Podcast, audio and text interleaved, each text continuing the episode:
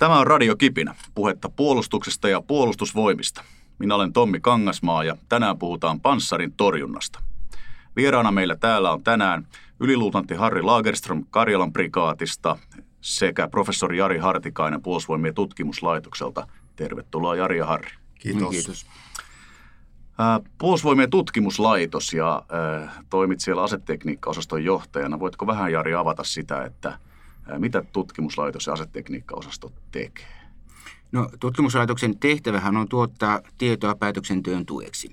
Eli jotta meidän niin päätökset, hankintapäätökset tai jotkut muut perustuvat sitten niin tutkittuun tietoon.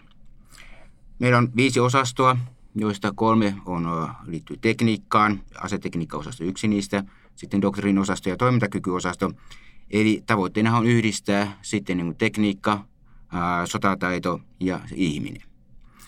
Asetekniikan osasto, siinä on oikeastaan meidän ää, kolme päätutkimusalaa, eli siinä on ensinnäkin elektrooptiikka, elektrooptiset sensorit, hakupäät ja niin edelleen, häivetekniikka, herätteiden hallinta ja sitten ballistinen suoja, mikä kattaa kaiken aina, aina niin kuin yksittäisestä taistelijan suojasta panssarivaunuun. Ja nyt sitten myöskin miettimättömät järjestelmät on tämmöinen uusi ala, jonka osaamista me olemme juuri kehittämässä. Ja Harri, äh, täytyy varmaan sanoa, että valtakunnassa ei ole kovin montaa miestä, jotka enemmän on, on kouluttaneet PST-aselajia, PST-miehejä ja tunnet läpikotaisin tämän. Voitko vähän kertoa urastasi Karjala prikaatissa, miten se on edennyt tässä panssarin torjunnan saralla? Joo, eli varusmiehenä Karjala prikaatiin panssaritorjuntakomppania astuin vuonna 1990 ja siitä sitten jatkoin päällystöopisto, maanpuolustusopisto – josta valmistuin 94 ja sitten siitä eteenpäin tuonne 2015 saakka niin toimin panssarin torjunta kouluttajana kautta joukkuejohtajana niin eri kalustolla, mitä tässä vuosien varrella on ollut. Ja nyt viime aikoina on sitten tuossa pataljona esikunnassa, Kymen jääkäripataljonassa, niin toimistuupseeri kautta PST-asianhoitajana ja asiantuntijatehtävät edelleen panssarin torjunnan alalla, niin onneksi jatkuu. Hyvä. Tota, nyt kun puhutaan panssarin torjunnasta, siihen varmasti kuuluu monen moista, eli mitä joukkoja, minkälaisia aseita ja niin edelleen, mitä välineitä tähän kaikkiaan kokonaisuuteen kuuluu. No hyvin laaja-alainen koulutsaara panssarin torjunta tietysti on, mutta Karjalan prikaatissa tällä hetkellä pääkalustona on PST Ohjus 2 tonninen, eli tämä meidän Eurospaikki. Ja perusperiaate on, että joukkueessa tämä pääkalusto sisältää neljään ohjusryhmään kuuluvan tämän Spikin ja sitten sen lisäksi vähän joukkotyypistä riippuen, niin on tätä raskas lähipanssarin torjuntaohjus NLOta sekä, sekä tietysti kaikille joukoille niin kuuluvaa sinkokalustoa ja miinoja niin edelleen. Mutta, mutta viime vuodet niin pääsääntöisesti tämän Eurospaikin ympärillä koulutus pyörinyt. Nythän panssarintorjuntaa toki koulutetaan käsittääkseni kaikille jalkaväen miehille tänä päivänä, eli, eli tota, näitä ä, kevyempiä panssaritorjuntavälineitä ä, löytyy jokaisesta taistelevasta ryhmästä. Ä, mikä tämän eron tekee nimenomaan panssarintorjuntamiehiin verrattuna näihin panssaritorjunta-aseita käyttäviin jalkaväkimiehiin? Öö, toivon ainakin, että suurin ero on siinä, että tota, muihin, muihin tota koulutushaaroihin aselajiin verrattuna niin panssarin torjunta – koulutettu, niin saa huomattavasti enemmän myöskin sinkokalustolla koulutusta, ampuu huomattavasti enemmän sillä. Ja sitten tietysti niin muut joukko, joukot ei, ei näitä meidän raskaampaa ohjuskalustoa edes käytä kautta kouluta. Eli siinä tulee sitten se N-Lavin kautta sitten Spikin kautta, niin PSTOS 2 tonnisen kautta tämä eroavaisuus. No, minkälaisia joukkoja te panssaritorjunta koulutushaarassa tuotatte siis. Kuuluvatko, sijoitetaanko nämä panssaritorjuntamiehet sinne jääkärikompanioihin vai ovatko ne omia joukkueita, jotka sitten niin kutsusti alistetaan tiettyyn tehtävään vai miten tämä panssaritorjuntajoukkotuotanto toimii? Siinä on sekä että, eli jääkärikompanioihin kuuluu näitä, näitä myöskin näitä raskas lähipanssarintorjuntaryhmiä, ja tota, niitä, niitä joukko tuotetaan sekä sitten on, on ihan erillisiä panssaritorit ohjusjoukkueita, jotka, joita sijoitetaan sitten pataljoonin kautta prikaatin eri tehtäviin, joukkotyypistä vähän riippuen. No miten sitten nämä muut ää, aselajit siinä ympärillä? Ää, kuinka paljon teillä on yhteistyötä? Siis ää, suunnittelette panssarintorjuntaa esimerkiksi yhdessä pioneerien tai tykistön ää, aselajin kanssa tai niin edelleen. Miten tämä yhteistoiminta niin kuin on ajateltu? Totta kai sitä ja isommissa harjoituksissa se varsinkin konkretisoituu, jolloin niitä pioneereja kautta, kautta epäsuoran tulen edustajia saadaan siihen konkreettisesti niin kuin ja harjoituksessakin mukaan. Niin siellä se totta kai yhteistoiminnassa pyritään nivouttamaan tämä panssarin torjunta erityisesti suluttamiseen sekä sitten epäsuoran tulen kanssa. Eli suluttaminen tarkoittaa nimenomaan miinottamista ää, erilaisilla välineillä. Onko meillä vielä pohjamiinoja, kylkimiinoja ja niin edelleen, panssarin torjuntamiinoja, mitä meillä on käytössä? Kyllä, eli joukkueella itselläkin on kyky tietysti varamiinotteet varamiinotteiden rakentamiseen, jossa telamiinoja, pohjamiinoja vastaavaa, mutta sitten isompien sulutteiden kautta niin tulee, tulee, ne tulee sitten pioneerien toimesta niin alueelle. No tässä aikaisemmin oli, tehtiin podcast panssarivaunuista ja nyt on hyvä, että tehdään myös panssaritorjunnasta. Siinä podcastissa puhuttiin kysymyksestä, että onko Suomi panssarimaastoa. Nyt voisin toistaa tämän kysymyksen vähän eri lailla, eli onko Suomi panssarin torjuntamaastoa, Harri? Se riippuu hyvin paljon käytettävästä panssarintorjunta-aseesta sekä taistelutavasta. Eli esimerkiksi hyökkäystaistelussa saattaa suomalainen metsämaasto niin rajoittaa jonkun verran niin joidenkin panssarintorjunta-aseiden käytettävyyttä, käytettävyyttä ja tätä tietysti pyritään suunnitelmallisesti niin paikkomaan muilla PST-aseilla.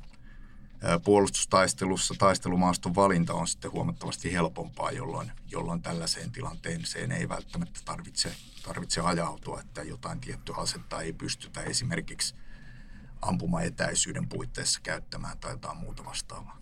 Niin, jos puhutaan ampumaetäisyyksistä ja maastosta, niin suomalainen maastohan ei hirvittävän aukeaa ole. Eli nyt jos meillä on vaikka kilometrin kantavia panssarintorjunta-aseita, niin niitä ei varmaan ihan joka paikassa pysty kilometriin ampumaankaan. Joo, ei. Ja, ja siinä justi hyökkäystaistelussa tulee ehkä ne haasteet ja, ja saattaa tulla jopa sen lyhimmän ampumaetäisyyden suhteen niitä metsämaastossa niitä haasteita, että, että taisteluetäisyyskin onkin vain 100 metriä tai, tai 150 metriä, jolloin tietyt ohjustyypit esimerkiksi, niin ei niin lyhkäisille etäisyyksille niitä ei pystytä käyttämään. Onko suuri ero talvella ja kesällä panssaritorjunta kannalta? Öö, on varmasti niin kuin esimerkiksi öö, lämpötähtäimien käyttäminen, lämpöjäljet, niin toki talvella niitä saadaan puoli jos toisin huomattavasti helpommin, joka tietysti luo haasteetta myös passaritorjuntapuolelle.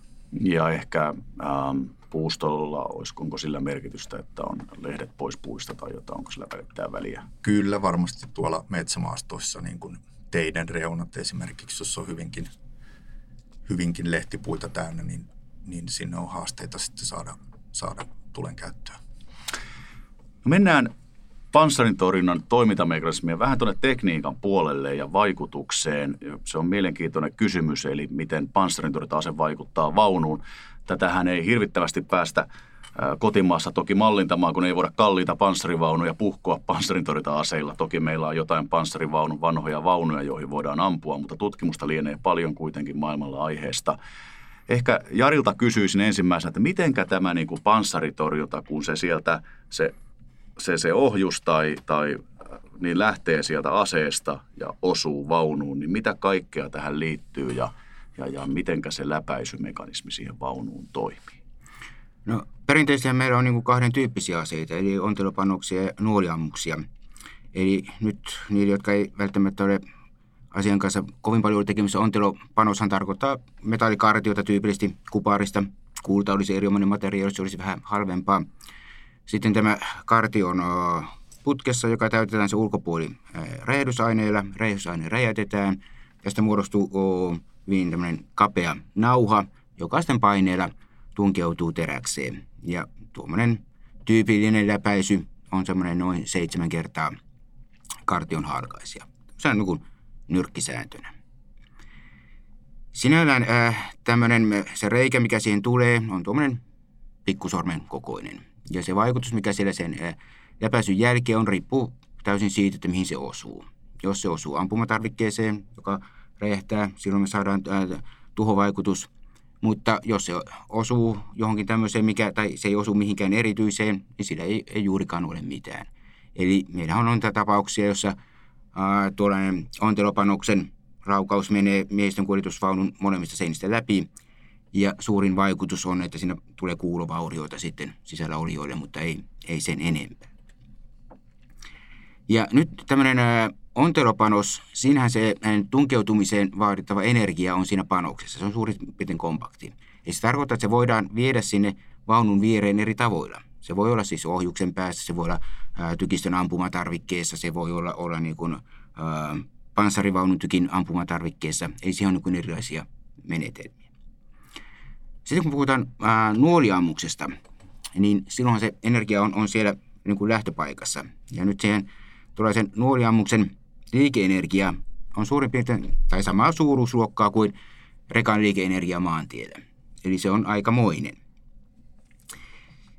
Tämä ää, nuoliammus, se on useimmiten, ää, tai hyvin niin kuin, ää, painavaa terästä, tiheää, tai siis tiheää metallia, uraania, wolframia, jotta siinä sitten tietenkin mitä painavampi on, sitä enemmän siinä on liikeenergiaa, sitä enemmän sillä saadaan sitten niin kuin läpäisyä.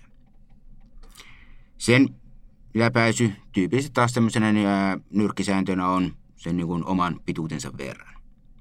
Se ei suinkaan sieltä tule niin kuin kokonaisena läpi, vaan se, kun se kulkee tämän panssarin läpi, se kuluu. Eli sieltä tulee sitten niin kuin vain pienimpi osa läpi. Mutta se, mikä sieltä tulee läpi, niin se aiheuttaa tietenkin paljon suuremman asevaikutuksen kuin tällainen ää, ontelopanos. Ymmärsin, että tämä osuma ja läpäisy voidaan tavallaan jakaa kolmeen osa-alueeseen. Siis meillä on niin osuma, joka ei läpäise. Sekin voi käsittääkseni vaurioittaa vaunun eri sensoreita ja osia. Sitten meillä on, on niin kuin tämmöinen perforaatio, sanottu, joka tunkeutuu sinne panssariin, mutta ei mene ihan läpi siitä. Voi ehkä aiheuttaa siis jotain sirpaloitumista siellä vaunun sisällä. Eh, näin olen ymmärtänyt. Ja sitten viimein tämä penetraatio eli läpäisy. Niin onko näillä vaunuun vaikutuksilla jotenkin, miten nämä kolme kokonaisuutta vaikuttaa siihen vaunuun ja miehistöön siellä sisällä. Niin, eli perforaatio tarkoittaa, että se meni läpi. Ä, tai, aha, okay, ja penetraatio tarkoittaa sitä, että se Jää tunkeutuu. Aha, okei, okay, joo. Tosin näin sitten, näin päin, tosin, siis tämä on vähän, vähän tämmöistä niin kuin jargonia, että yleensä sitä puhutaan tästä niin kuin läpäisystä ja siinä voi käyttää sitä penetraatiotakin ihan sama, joo. käytetään niin kuin usein. Eli jos se, jos se sitten jää sinne äh, vaunuun tai siihen panssarin sisään, niin silloinhan siinä ei, ei välttämättä kovin suurta merkitystä tietenkään ole.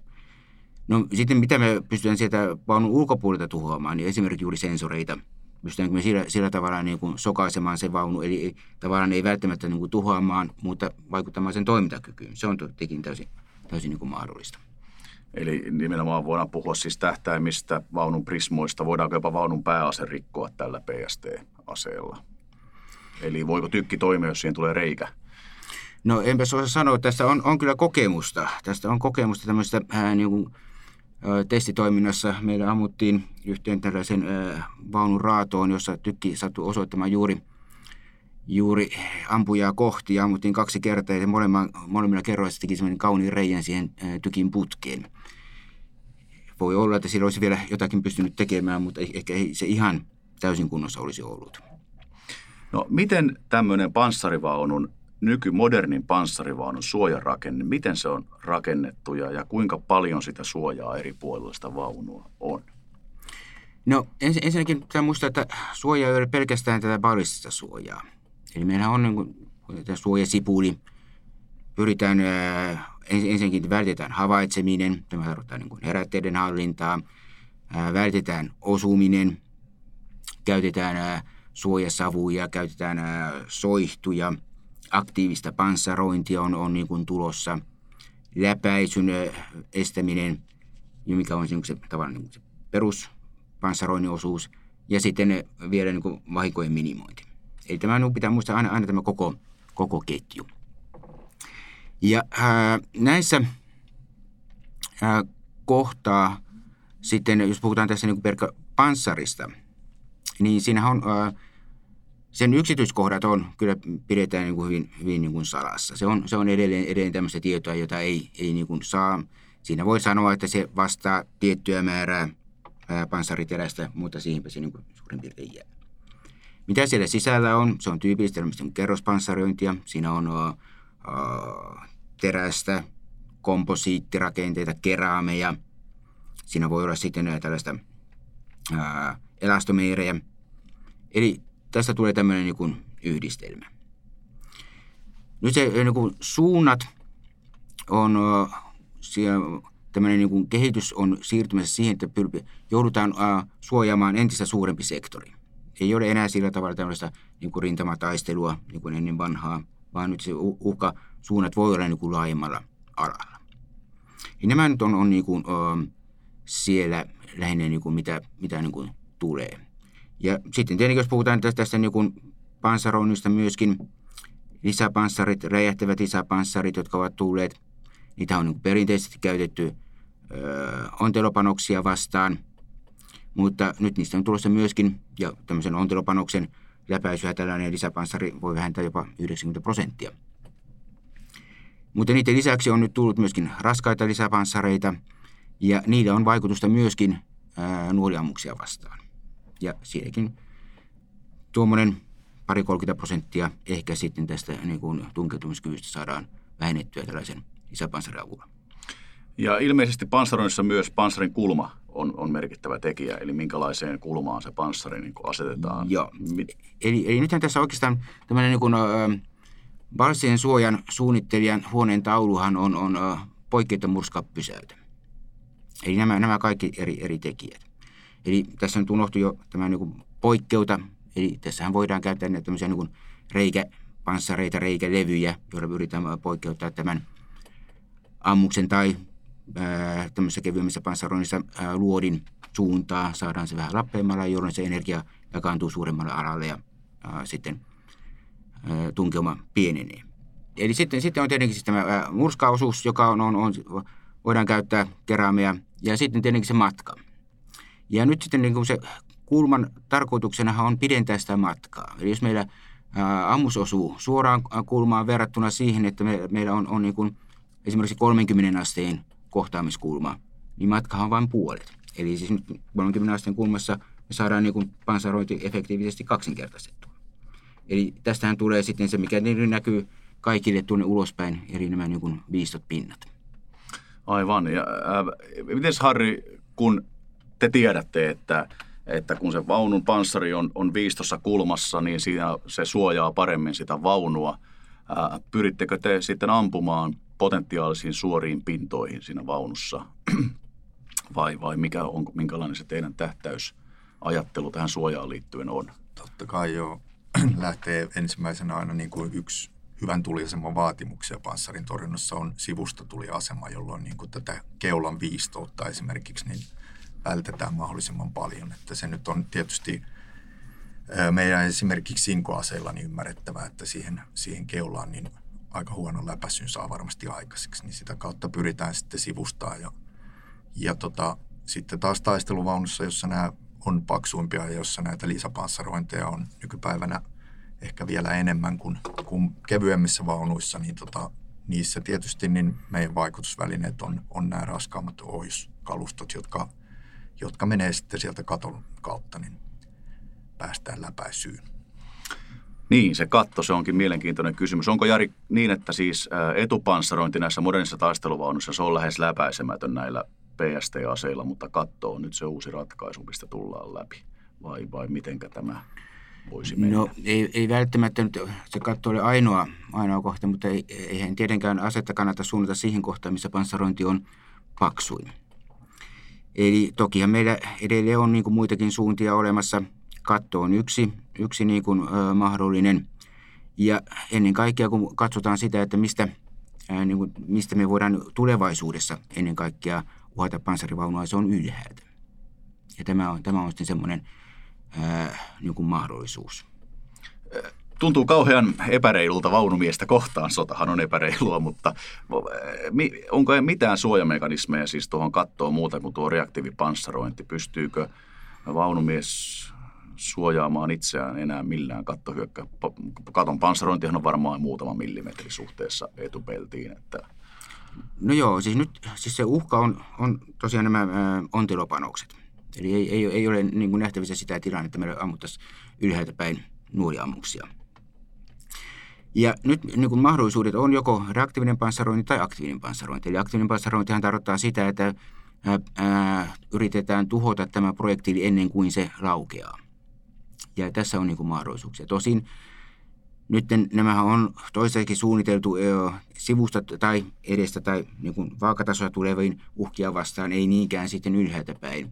Mutta mikä ei estä sitä, että niitäkin ruvetaan sitten niin kuin sinne päin suunnittelemaan. Onko ne suojamekanismit, millä pyritään se projektiili tuhoamaan jo ilmassa, niin onko ne tämmöisiä haulikkotyyppisiä latauksia vai mitä ne? No siis tähän, tähän mennessähän niin todella puhutaan niin tästä niin kuin vaakatasosta.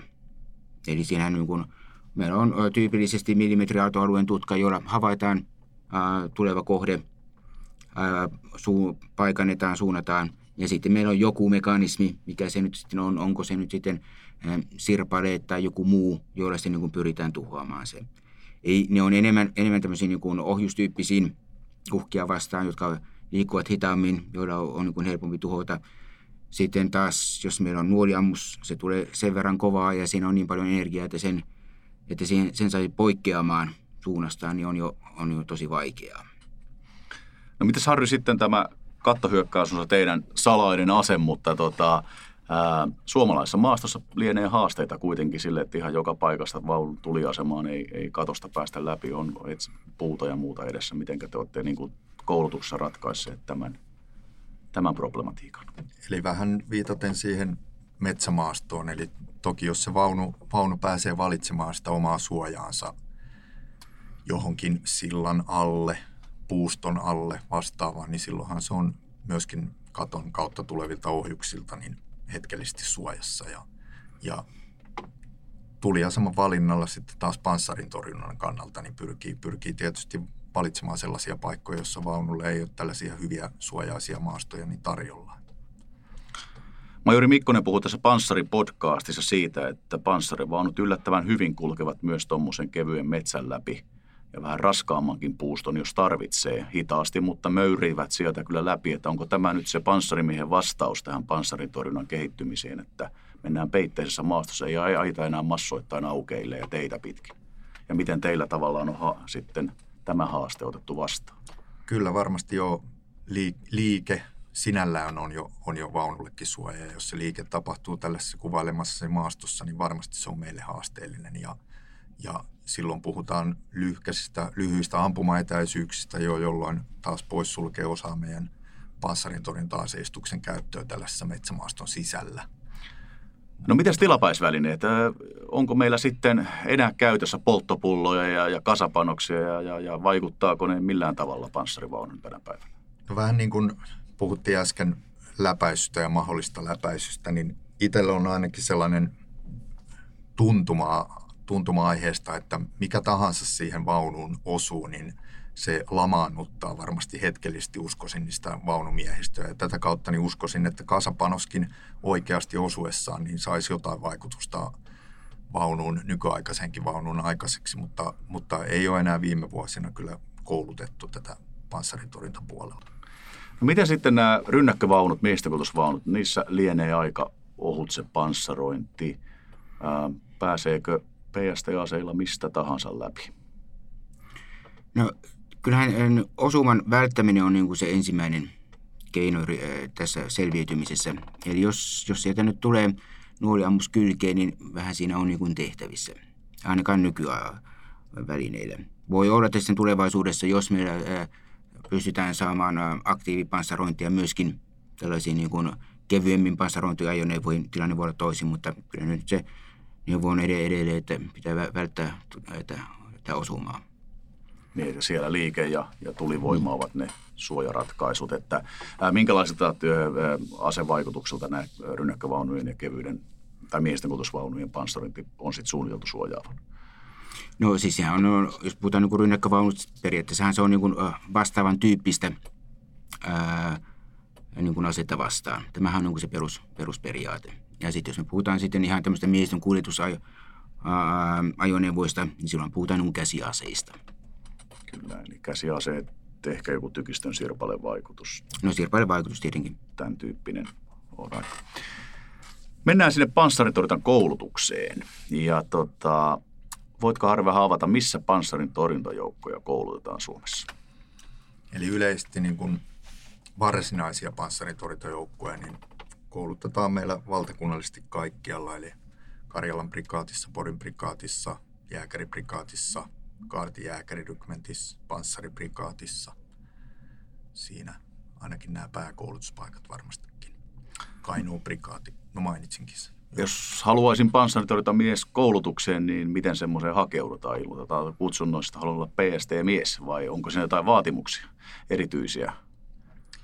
Kyllähän koulutusvalinnat niin kun valitaan sitten peruskoulutuskauden jälkeen, niin koulutushaara mikä tahansa, niin ei voi luvata sitä panssaritorjuntapaikkaa kenellekään, mutta tota, kyllä siitä varmasti etua on, että ilmoittaa tällaisen, niin sitten kutsunnoissa niin mahdollisesti pääsee sitten kyseiseen joukkoyksikköön joukko-osastossa, joka tätä panssaritorjuntakoulutusta antaa. Tästä kun kuuntelee vähän sitä, että tuliasemaa pitää hakea vaunun kyljestä ja vaunu on vaarallinen vastustaja, niin taitaa panssaritorjuntamiehellä pitää olla aika rautaiset hermot. Eli, eli tota, näkyykö tämä jotenkin koulutusvalinnoissa, että valitaan vähän tasaisempia kavereita? Meillä on ainakin ollut Kymenjääkäripatelonissa se hyvä tilanne, että panssaritorjuntakoulutettavat, niin sinne, sinne löytyy halua ehkä sen, sen niin kuin teknisen kaluston haast- tai haastavuuden kautta, kautta tai joku muu syy, mutta tota, ö, sitä kautta niin ollaan, ollaan saatu ainakin viime vuosina niin hyvää varusmiesmateriaalia ja sitten koulutuksen kauttahan tämä tällainen ö, kylmähermoisuus niin pitää, pitää rakentaa, ei sitä kenelläkään välttämättä ole syntyessään. Kuinka pitkä on panssaritorjuntamien koulutus? Eli johtajakoulutus on normaali 347 vuorokautta ja miehistö on sitten 165 vuorokautta ja nykyään vähän poikkeuksen mahdollisesti tekee nämä nykyään koulutettavat valmiusyksiköt, jossa, jossa myöskin osana niin annetaan sitten panssaritorjuntakoulutusta. No mitä panssaritorjunta meille koulutetaan? Ö, kalustokoulutus, eli opetetaan eri panssaritorjunta-aseiden ja muun joukkueen käytössä olevan kaluston, kuten viestivälineiden, miinojen, sinkojen perusteet. Sitten on, hyvin paljon ampumakoulutusta, eli opetetaan ampumaan eri panssaritorjunta-aseilla, simulaattoreita, sisäpiippuaseita, harjoitusrakettiaseita käyttäen ja niin edelleen. Sitten on taistelukoulutusta, jossa opetetaan eri taistelulajeissa toimiminen vähän joukkotyypistä riippuen, että mihin, mihin tällainen joukko on suunniteltu. Ja tota, lähtien sieltä perustaitojen jälkeen yksittäisenä taistelijana, niin partiona, ryhmänä, joukkueena toimimiseen sitten jatkaen. Sitten on ö, taistelukoulutuksen jälkeen tai siihen nivoutuneen tulee taisteluammunnat, jossa on sovellettuja jossa käytetään hyvin paljon panssaritorjuntakalustoa alkaen sieltä partiotasolta ja päättyen joukkueammuntaan, jossa ammutaan sitten saapumiserittäin meillä käytössä olevat esimerkiksi kovat panssaritorjuntaohjukset siellä joukkokoulutuskauden loppupuolella. Voisi kuvitella, että tässä koulutuksessa on niin kuin tolkuton määrä erilaisia ää, yksityiskohtia, jotka pitäisi hallita. Pitäisi tunnistaa panssarivaunuja ja ampua oikeille etäisyyksille ja optimoida kohtia, mihin ampua ja valita tuliasema oikein ja niin edelleen ja niilleen suojautua. Kaikki lämpökuva, sensorien vaikutus. Ja millä te kerkiätte tuossa ajassa kaiken tämän kouluttamaan? Se on haasteellista, se on niin kuin kaiken, kaiken osaaminen, mutta, mutta siinä koulutuksessahan tähdätään sitten sellaiseen, että esimerkiksi kaikki saa peruskoulutuksen vaikkapa tällä panssaritorjuntaus 2 tonnisella niin ampumisesta, mutta sitten siinä jo erikoiskoulutuskauden loppuvaiheessa viimeistään niin valitaan sieltä ne parhaimmat ampujat joukkueeseen ja siihen ryhmään, jotka sitten niin kuin rupeaa enemmän ja enemmän niin keskittymään siihen ohjuksella ampumiseen ja muut keskittyy sitten niihin tukitoimiin – jotta päästään siihen asemaan, jotta pääsee se ampuja toteuttamaan sen oman tehtävänsä ja sitä kautta niin ehkä yksilöidään sitä osaamista vähän enemmän, enemmän siinä joukon sisällä. Teillä on siis simulaattoreita, millä te voitte ampua ennen tätä, vai millä te mittaatte tämän ampujan taidon etukäteen? Kyllä, eli sisäsimulaattori esimerkiksi on oiva, oiva työkalu siihen ampujan valitsemiseen, eli ryhmänjohtajat monesti niin harjoituttavat sitten kouluttamisen jälkeen niin jopa iltaisin, useana iltana jopa viikossa niin omaa ryhmäänsä ampumaan simulaattorilla ja kerää sitä kautta tietoa ampujan taidoista ja valikoi, valikoi sitten siitä omasta ryhmästään sitä parasta herraa siihen ampujan pallille. No nyt kun se paras on sitten sitä vaunua vastassa, niin ää, tässä koulutuksessa varmaan käydään, tai uskoisin ainakin käydään läpi tätä vaunun kykyä nähdä se panssarintorjuntamies, se on yksi osa sitä koulutusta. Tässä vaiheessa kysyisin Jarilta, että minkälaisia silmiä siellä on, kun vastassa näitä koulutettavia panssarintorjuntamiehiä vaunulla? Minkälaisilla sensoreilla tuijotellaan sinne metsään? No perussensorit oikeastaan on, on tietenkin, no silmä on, on se ensimmäinen sensori, sitten on, on nämä erilaiset kamerat. Pimeänäkölaitteet ovat yleistyneet – ja ää, myöskin sitten lämpökamerat. Eli nythän on, on tilanne, että pimeys ei enää suojaa.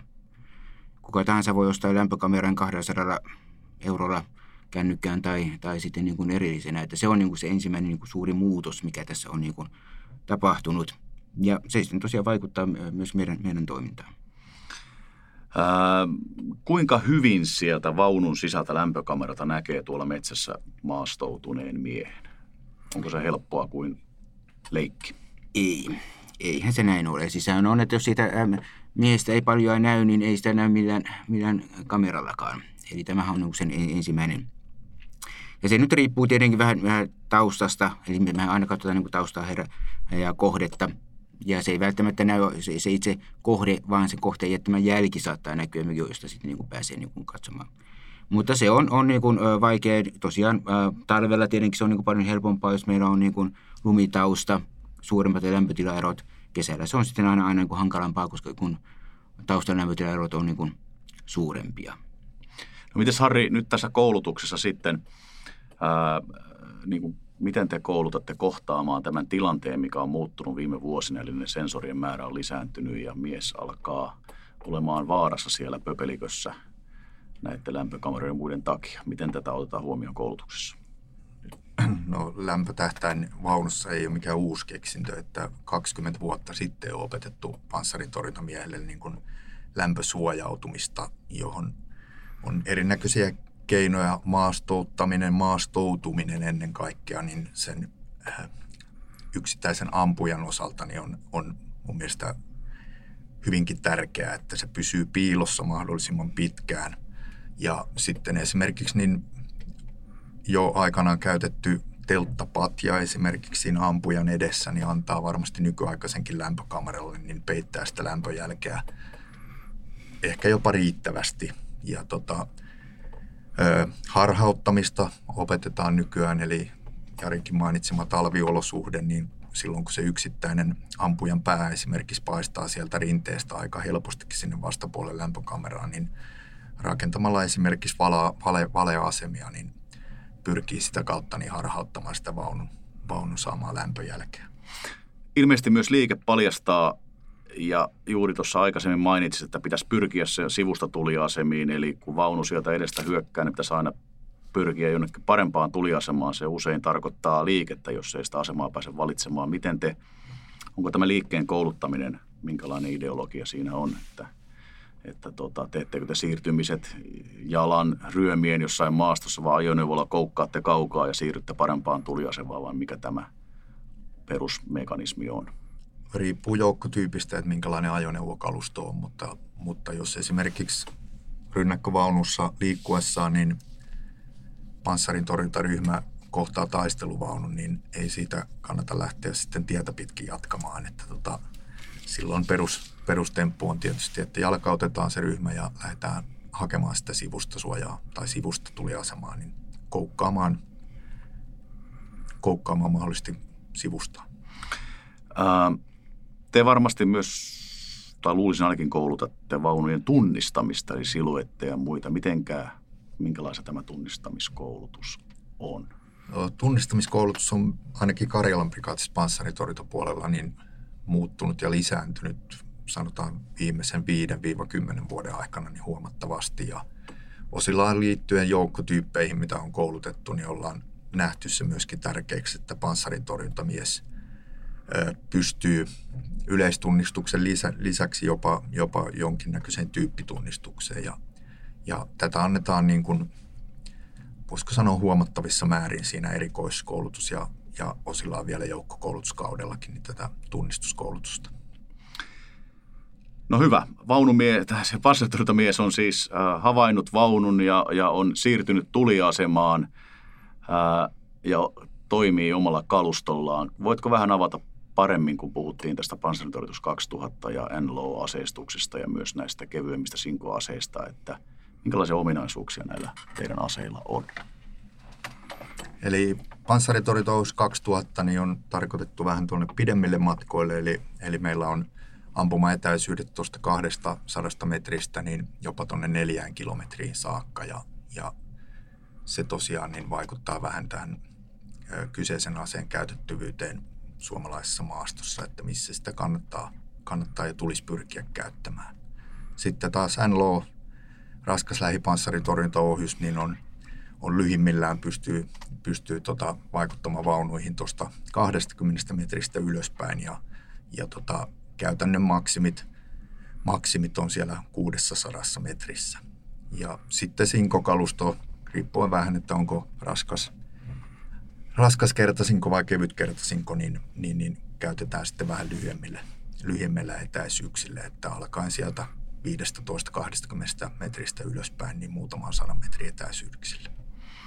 No joo, tämä pieni täydennys tuohon panssarin torjunta 2000, eli siinähän on kuvaava hakupää, mikä oli tavallaan uutuus silloin, kun se tuli meille. Eli siinähän on sitten myöskin kuvan siirto optista kuitua pitkin ampujalle. Eli siinähän on, että sitä voidaan myöskin ohjata lennon aikana. Ja tässä me olemme aikana aika paljonkin mukana ja esimerkiksi kaikki nämä, mitä siellä niin kuin nauhoitetaan, tulee meille, meille niin kuin analysoitavaksi, jos sitten huomataan, että jotakin vikaa on että ei toiminutkaan sillä tavalla kuin odotettiin. Niin, tutkimuslaitoksella niin. seurataan myös näitä niin. nauhoja. Niin. Harri, niin. miten tämä hakupää toimii? Onko se hyvä ja onko lukitseminen helppoa, vaunun lukitseminen tällä hakupäällä? kovalla ohjuksella niin lukitseminen on, on, on varsin helppoa ja se on oikeastaan, niin kuin Jarikin sanoi, niin meidän kannalta ollut aika mullistava, mullistava kehitys, niin kuin, kun saatiin tällainen kalusto. Ja tota, mutta siinäkin niin maasto-olosuhteet, ilma, sää ja sitten vaunun liike. Jos vaunu liikkuu, pääsee liikkumaan todella lujaa, niin silloin, silloin lukitseminen voi muodostua haasteelliseksi. Ää, mainitsit nämä kevyet kertasingot, raskaat kertasingot, ilmeisesti on vielä tämä apilaskäytös vai onko Raskas se? Kertasinko, Raskas kyllä. Sinko, kyllä. Ja sitten tämä NLO ja viimein PST olisi 2000 Spike, jos nyt oikein ymmärsin tämän nimen. Niin, niin, niin, niin minkälaisista läpäisyistä puhutaan näillä eri aseilla? Siis teräsläpäisystä, jos se niin mitataan. Eli läpäisythän on, on kaikissa testeissä, kenttätesteissä, mitä aikana on itsekin ollut mukana, niin ne on hyvinkin salaista tietoa. Eli mutta uskoisin, että kun aikanaan puhuttiin jo, jo meidän entisten panssaritorjuntaohjuskalustojen läpäisystä ja silloin puhuttiin suuruusluokkaa metrin kautta metrin 20 senttiä jopa läpäisyistä, niin uskoisin, että nykypäivänä se ei ole ainakaan heikentynyt sitten näiden ontelupanosten niin kuin läpäisy, suora läpäisykyky. Aika hurja määriä. Miten, onko tämä sama metri niin jopa niissä kevyissä kertasingoissa sitten vai ei niissä puhutaan sitten taas sellaista niin kuin 30 sentistä ja raskaan kertasingon 65 senttiin, 70 senttiin. Niin sen kaltaisista Kyllä. läpäisyistä. Paljonko tämmöinen, Harri, tämmöinen PST-miehen varustus painaa? Minkälaisen painon kanssa liikutaan tuolla metsässä? Riippuu vähän, että minkälaisen, minkälaisessa joukkueessa kyseinen taistelija palvelee niin sanotusti, mutta tota, vaihtelee tehtävittäin ö, tehtävätyypistä riippuen niin 10-25 kiloa ja, ja tota, osa koulutetuista joukoista niin siirtyy jalan jopa useita kilometrejäkin vuorokaudessa. Kyllä painoa taistelijalla riittää.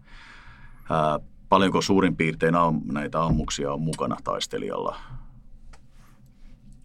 ö, ryhmätasolla, niin, niin, niin yksittäinen sinkomies, niin sillä saattaa olla se useampikin kevyt sinko. Sitten taas jos ohjusryhmästä puhutaan, niin niillä, niillä saattaa jalan liikkuessaan olla esimerkiksi neljä, neljä tota PST-ohjus 2000 ohjusta mukana. Ja sitten tarvittaessa lisää tällä paikalla. Kyllä. jos mennään tuonne ampumiseen ja osumiseen, te ammutte siis ihan kovia ohjuksia koulutuksen loppuvaiheessa. Kuinka hyviä suomalaiset panssaritorjuntamiehet on, on, on näissä ammunnoissa osoittautuneet? Osutaanko niillä välineillä? Kyllä me, kyllä me osutaan ja, ja tota, si, siinä mielestäni niin suurin kiitos kuuluu tälle kehittyneelle simulaattorikalustolle, että me pystytään sen avulla niin kuin valikoimaan oikeasti ne parhaimmat miehet sieltä siihen ampujen rooliin. Ja, ja sitä kautta se yksittäinen ryhmätasolla yksittäinen kova, kallis ohjus, niin saatetaan niin hyvinkin suurella prosentilla aina sitten loppuammunnoissa niin sinne maaliin. Mennään lopuksi panssaritorjunnan tulevaisuuteen. On tullut uusia panssarivaunuja. Nyt kehitetään, niin kuin Jari sanoi, että on alkanut uudelleen tämä panssarivaunujen kehitys ehkä tulemaan muotiin. Armaata vaunu tuolla itänaapurissa on yksi sellainen. Mitä esimerkiksi tämän tyyppisellä uudella vaunulla on uutta verrattuna vanhaan? No ensinnäkin tarkennus, että nyt tämä on tulossa uudestaan muotiin länsimaissa. Eli, eli toki, toki Venäjällä on kehitystä ollut koko ajan. Eli nyt tämmöinen panssarivaunuhan on varsin perinteistä tekniikkaa. Siellä ei ole mitään semmoisia niin kuin, uh, suuret muutokset, ei ole ihan helppoja. Ja jos katsotaan, mitä, missä niin kuin muu, jos puhutaan esimerkiksi moottorivaihtoehtoista, on edelleen se vanha diesel- tai kaasuturbiini. Meillä ei, ei ole tulossa vielä sähkömoottoreita sinne. Aseet pysyy suurin piirtein sama, samantyyppisenä. Sitten suojan puolella nyt mitä täällä on niin reaktiivipanssari on, on, tulee niin integroituna, se ei ole enää vain sellainen lisä, mikä pistetään vanhan panssarin päälle. Aktiivinen panssarointi on niin kuin tulossa, se on varmaan mikä on niin kuin varsin merkittävä kehityssuunta. Ähm, samaten sitten niin omasuojajärjestelmät. Voi olla, että meillä tulee sitten jo tämmöisiä äh, lämpöhakuisia ohjuksia vastaan sitten niin kuin vasta toimia, että se ei ole pelkästään soihtuja, vaan myöskin sitten esimerkiksi laserhäirintää saattaa sinne niin kuin tulla. Se, missä niin kuin eniten on tulossa, että automaatio lisääntyy, tulee niin kuin mahdollisuus käyttää etänä, ehkä jossakin tapauksessa jopa autonomisesti, jos sitten siihen älyä riittää tarpeeksi. Sensorien käyttö lisääntyy, tilannetietoisuus paranee. Nämä, nämä on niin tämmöinen, että niin tavallaan siltä puolelta se tulee enemmän kuin sitten tavallaan sen niin ihan perus niin kuin teräksen kautta. Niin, eli kaikki muu kuin se panssarointi kehittyy vauhdilla suhteessa siihen. No se, se ei, ei ole se perinteinen panssarointi, vaan enemmän tosiaan niin sen reaktiivisen panssaroinnin eh, integrointi plus sitten tämä ää, aktiivinen panssarointi. Voitko vielä sen aktiivisen panssaroinnin avata, että mitä se tarkoittaa? Eli, eli tosiaan nyt sitten tämä pyritään projektili tuhoamaan ennen kuin se osuu vaunuun. Ah, okay. ähm, no miten sitten taas panssaritorjunta-aseiden kehitys menee eteenpäin? No siinäkin nyt jos ajatellaan näitä mm, läpäisymekanismia, tai, niin siinä tuskin tapahtuu kovin suurta muutosta. Eli ontelopanos, nuoliammus edelleenkin säilyy, mutta se mikä siinä niin kuin, ja tietenkin voi, jos meillä puhutaan paljon esimerkiksi laseraseista, mutta laseraseissa ei vielä tehot riitä, joten ne pääsivät siihen niin panssarivaunua niin tuhoamaan. Mutta suurin muutos tulee varmaankin sitten, että miten ammutaan. Eli ensinnäkin meidän lennokit lisääntyy, eli voidaan ampua sitten näkemättä itse panssarivaunua. Että se maalin tulee siitä niin kuin lennokin kautta ammutaan, jolloin sitten tämmöiset niin rajoitukset, että onko se näköyhteys sitten se ei, kilometri tai kaksi häviää. Toinen mahdollisuus on sitten nämä uudet tavat kuljettaa se panos tänne vaunun luo. Ja tässä nämä miehittämättömät järjestelmät tulee varmaan tekemään niin kuin suuren muutoksen. Eli nyt meillä tulee sitten aseistettuja miehittyjärjestelmiä. Nythän meillä on jo Yhdysvalloilla tämmöisiä niin ohjuksia lennokeissa, mutta nehän voi olla muunkinlaisia. Siellä voi olla sitten niin erilaisia ontelopanoksia tai räjäyttämällä muotoiltavia ammuksia, ja niitä voidaan ehkä käyttää jopa massamaisesti sitten panssarivaunuja vastaan. mä uskon, että tämän, tämän tyyppiset muutokset on niin kuin tulossa. No onko Harri sitten niin, että koulutus muuttuukin pikkuhiljaa tulejohtajakoulutukseksi? Eli panssaritorjunta mies vain valitsee sen välineen, millä vaikutetaan. Ty, ammut, hän valitsee tykistön granaatin tai ohjusmiehen laukauksen tai jonkun muun tällaisen, ja, tai lennokin, joka vie sen panoksen, niin kuin Jari sanoi, ja se onkin tulejohtaja tulevaisuudessa se panssaritorjunta. Toivottavasti ei ihan täysin, mutta tiedän, niin kuin Jarikin mainitsi tässä, niin joidenkin maiden, maiden armeijolla, armeijolla niin on halu, halu tällaiseen kokeilla tällaista tulejohtotyyppistä panssarin torjuntaa ja hakevat sellaista kalustoakin. Ja, ja meidän PST Ohjus 2 tonnisellakin, niin se on teoriassa, teoriassa ainakin mahdollista, koska sen pystyy ampumaan lukitsematta kohteeseen niin sen ohjuksen liikkeelle ja sitten lukita lennon aikana, eli niin sanotusti lennättää sitä ohjusta. Ja tällaisessa tapauksessa niin lennokki tai sitten tällainen tähystäjä tulee johtaja, jopa sen partion tai ryhmän johtaja, niin voisi olla, voisi olla ehkä siellä ainoastaan kiikareilla täystelemässä ja ilmoittamassa siitä sitten, että siellä kyseisellä tulialueella on nyt sitten vaunuja liikkeellä. Tässä alkaa podcast olen loppuvaiheessa, joten tähän ihan päätökseen kysyn vielä, että mitäs Jari, professori, tuleva työviikko ja lähitulevaisuus menee, minkälaisten asioiden kanssa painit seuraavat pari viikkoa? No nyt ihan suoraan täältä mä lähden lentokentälle ja sieltä Saksaan neuvottelemaan tutkimusyhteistyöstä. Eli tämmöinen niin kuin kansainvälinen yhteistyö meillä on niin kuin koko ajan lisääntymässä. Ja nyt niin muut asiat, mitkä meillä on juuri niin kuin tapetilla, on ensinnäkin valmistautuminen asiakasneuvotteluihin. Meillä on tällainen asiakasneuvottelukierros, jolla kartoitetaan asiakkaiden tarpeet, kun sitten suunnitellaan itse asiassa nyt vuotta 2019. Ja toinen tämmöinen isompi, isompi aihe on meidän niin oman osaamisen kehittäminen. Me olemme juuri tehty tällaiset niin osaamiskartat, joissa sitten katsotaan, mihin suuntaan meidän osaamista pitää kehittää pidemmällä tähtäimellä. Ja tällä alalla meillä ei ole osaamista suoraan ostettavissa useimmissa tapauksissa, vaan se pitää itse kehittää ja se ei tapahdu ihan hetkessä, vaan se on kuitenkin useamman vuoden ponnistus.